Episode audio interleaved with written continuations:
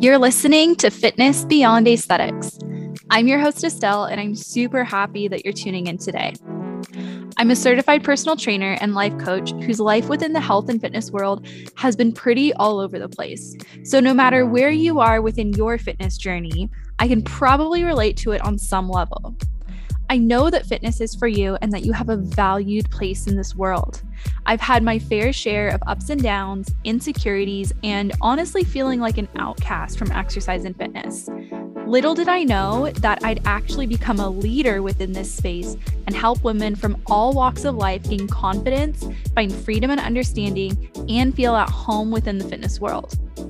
In this podcast, my goal is to help you fall in love with exercise, become amazed by yourself, create healthy lifestyle changes, and break down that confusing gym and lifting stuff so that you can feel welcome and at home within the fitness world.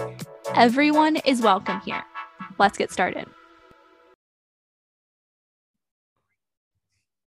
Hello, I am so excited to be back with you guys. I have actually not recorded an episode in a hot minute and it feels weird to not have done that for a while. Um, Philip and I have actually been out of town in Sonoma. Um, we were visiting um, my hometown and now we're back and it feels so good to be back and back into the swing of things. And I just had so many things at home that I was itching to do. I'm sure you guys can relate when you go out of town for a while. And this topic I want to talk to you guys about. Oh my goodness, I'm so passionate about it. I've been learning more about it lately. I've just been spending time learning about the connection between skeletal muscle mass and the immune system. So skeletal muscle is like the muscles that we use consciously, you know, or maybe they twitch or something like that, but it's not your heart. It's not your brain. Those are not skeletal. So skeletal muscle mass and the immune system, there is a direct connection here. And the reason I have been learning more about this is because most people don't even know that there is a connection here. And if they do, they don't realize how powerful it is. So you probably grew up thinking that muscle is just to look toned or strong or to compete in some athletic competition or climb a mountain or whatever. Or maybe you were told or you think that it is just to increase your basal metabolic rate, you know, your resting metabolic rate, so that you can burn more calories at rest. Or maybe you even think that it is to help with injury prevention or disease prevention, like Alzheimer's and type 2 diabetes. And if you do think those things, you're not wrong. You're totally right. But muscle does even more.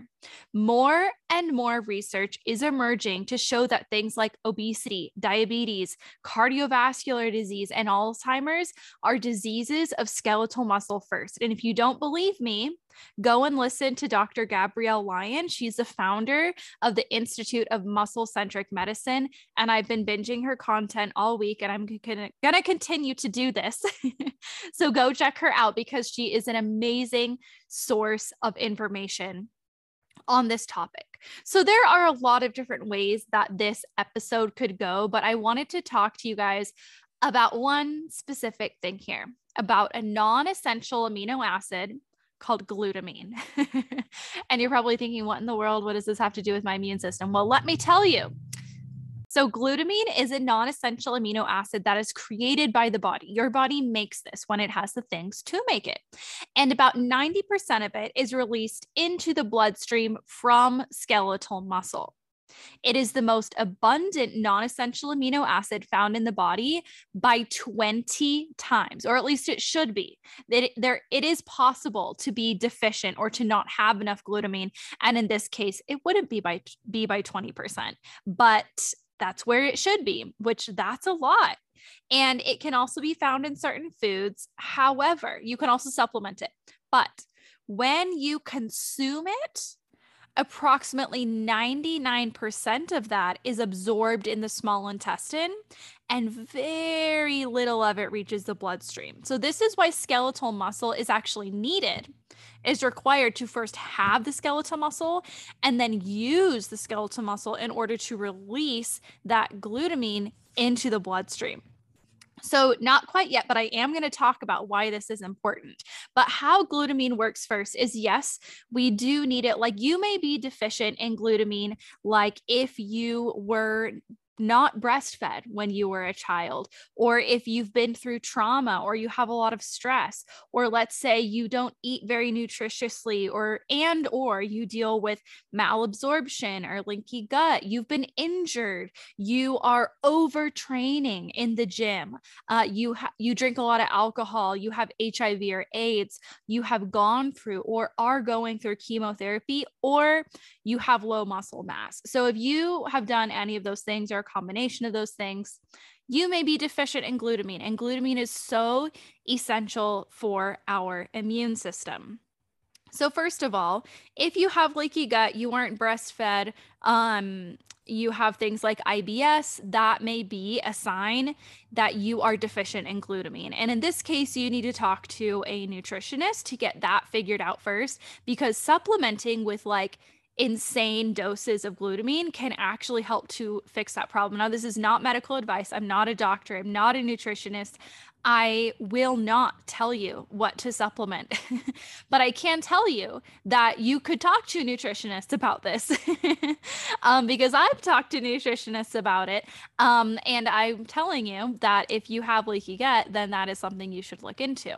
Um, so that needs to be addressed first because that glutamine is going to help to patch things up and it's going to help to resolve that and you're going to have you're not going to have as much inflammation and da da da da da so you solve that. Gut's working great. Awesome. It's absorbing the things you need to. And then that can reach the muscles, right? So it's going to go into the muscles, but then what's it going to do? You know, you have to have places to put it. And then you have to use the muscles in order for it to be released. So glutamine is not just something that you can eat and be like, great, I have enough glutamine. No, you have to have muscle enough muscle and then you have to use that muscle. And this goes hand in hand because if you don't use it, you lose it, right? So you really need to be exercising consistently your muscles, not just a little walk. You need to be using your muscles like in forms of weight training, resistance training, things like that, in order to be releasing this glutamine into your bloodstream. So now glutamine is super duper important because your body requires nitrogen to heal from any kind of stress. And glutamine, here's where glutamine comes in, it actually transports about 50% of that nitrogen when you're dealing with stress. However, it needs to be in the bloodstream to do this. So, yes, you could be under stress and the glutamine might be sitting there, you know, and your body needs to heal. But how's it going to do that without the glutamine from the muscles, right? And the glutamine is released not just anytime, but when you are using the muscles, that's how it gets into the bloodstream. That's one reason it's important. So, glutamine also fuels lymphocytes, and lymphocytes are a type of white blood cell that produce antibodies that attack invading cells and those of the body that have been taken over by a virus or cancer. So, if you are coming down with something or you are battling cancer, glutamine is fueling the lymphocytes that are helping to fight that. That's how important it is. Glutamine also helps the kidney generate gluca- glucose for energy. And so the kidneys need glutamine. This is a bit different than other um, other vital organs. They need other essential amino or non-essential amino acids to function. They may need little bits of it, but the kidney really relies on glutamine. So I've already went over um, if you like reasons you may possibly be deficient in glutamine, but also without enough glutamine, you are going to get sick more easily. You are not going to recover from illness, injury, or exercise as quickly. Your body will not deal with stress as efficiently. Your kidneys are going to be under more stress, and your body is not going to deal with inflammation very well. That's why glutamine is so important. This is where it really plays a role.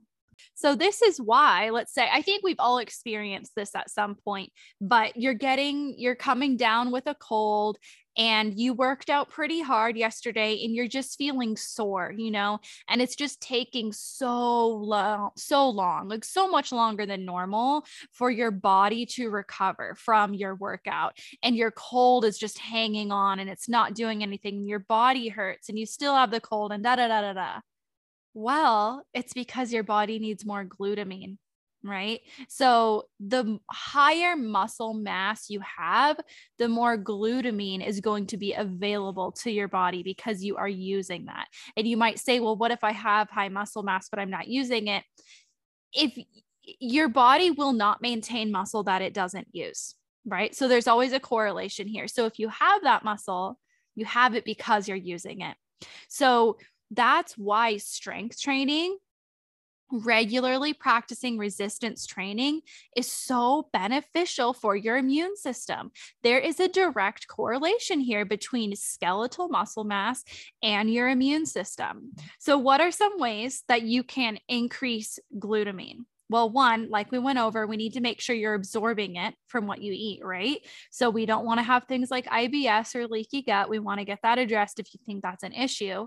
We also need to think about decreasing stressors as much as you possibly can without adding stress, because sometimes it can feel like there's so many things to do to reduce your stress like oh do breath work and now meditate and stretch and do visualization and journal and take a bath and there's so many things to where it's like uh, this is actually adding to my plate and it's not making me feel better.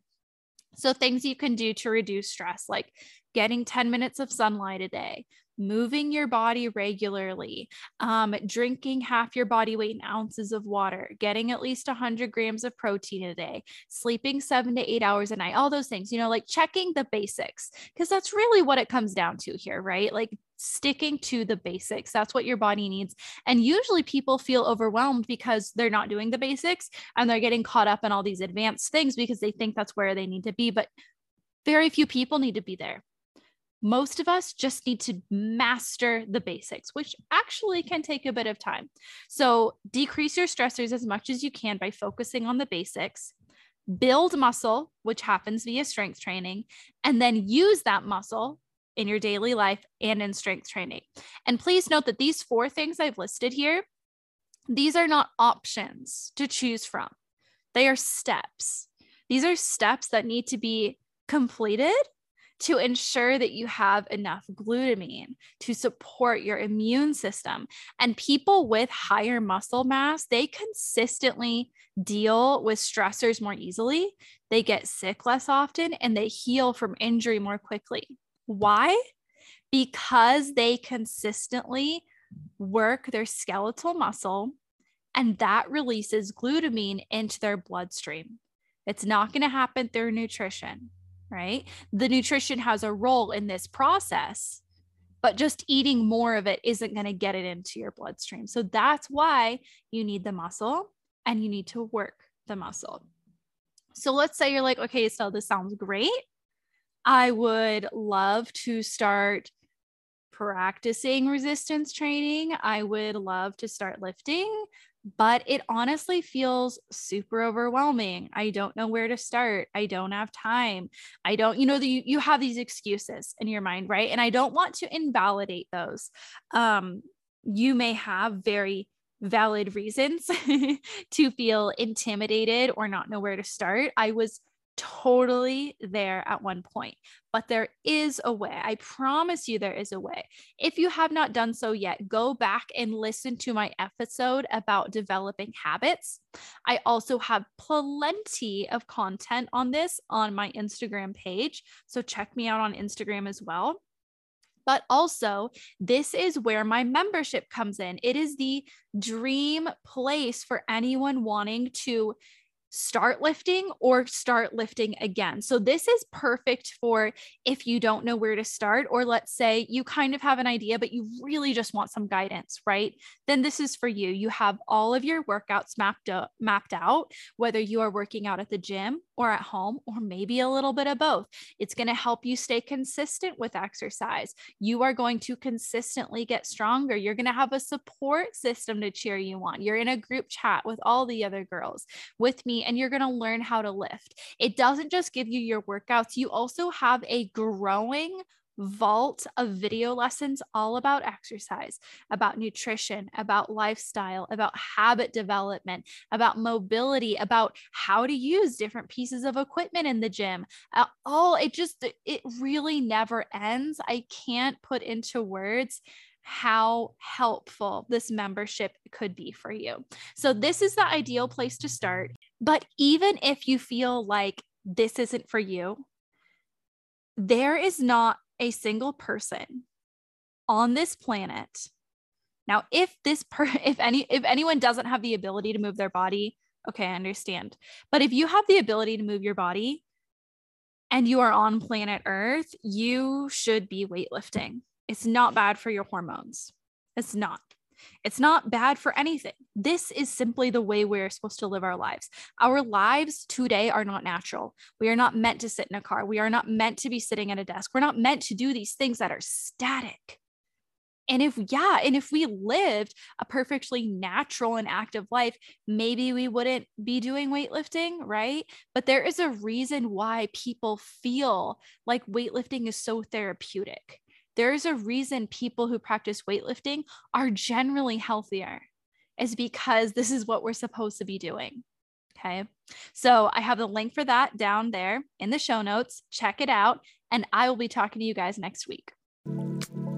I'm so glad you were able to catch this episode of Fitness Beyond Aesthetics.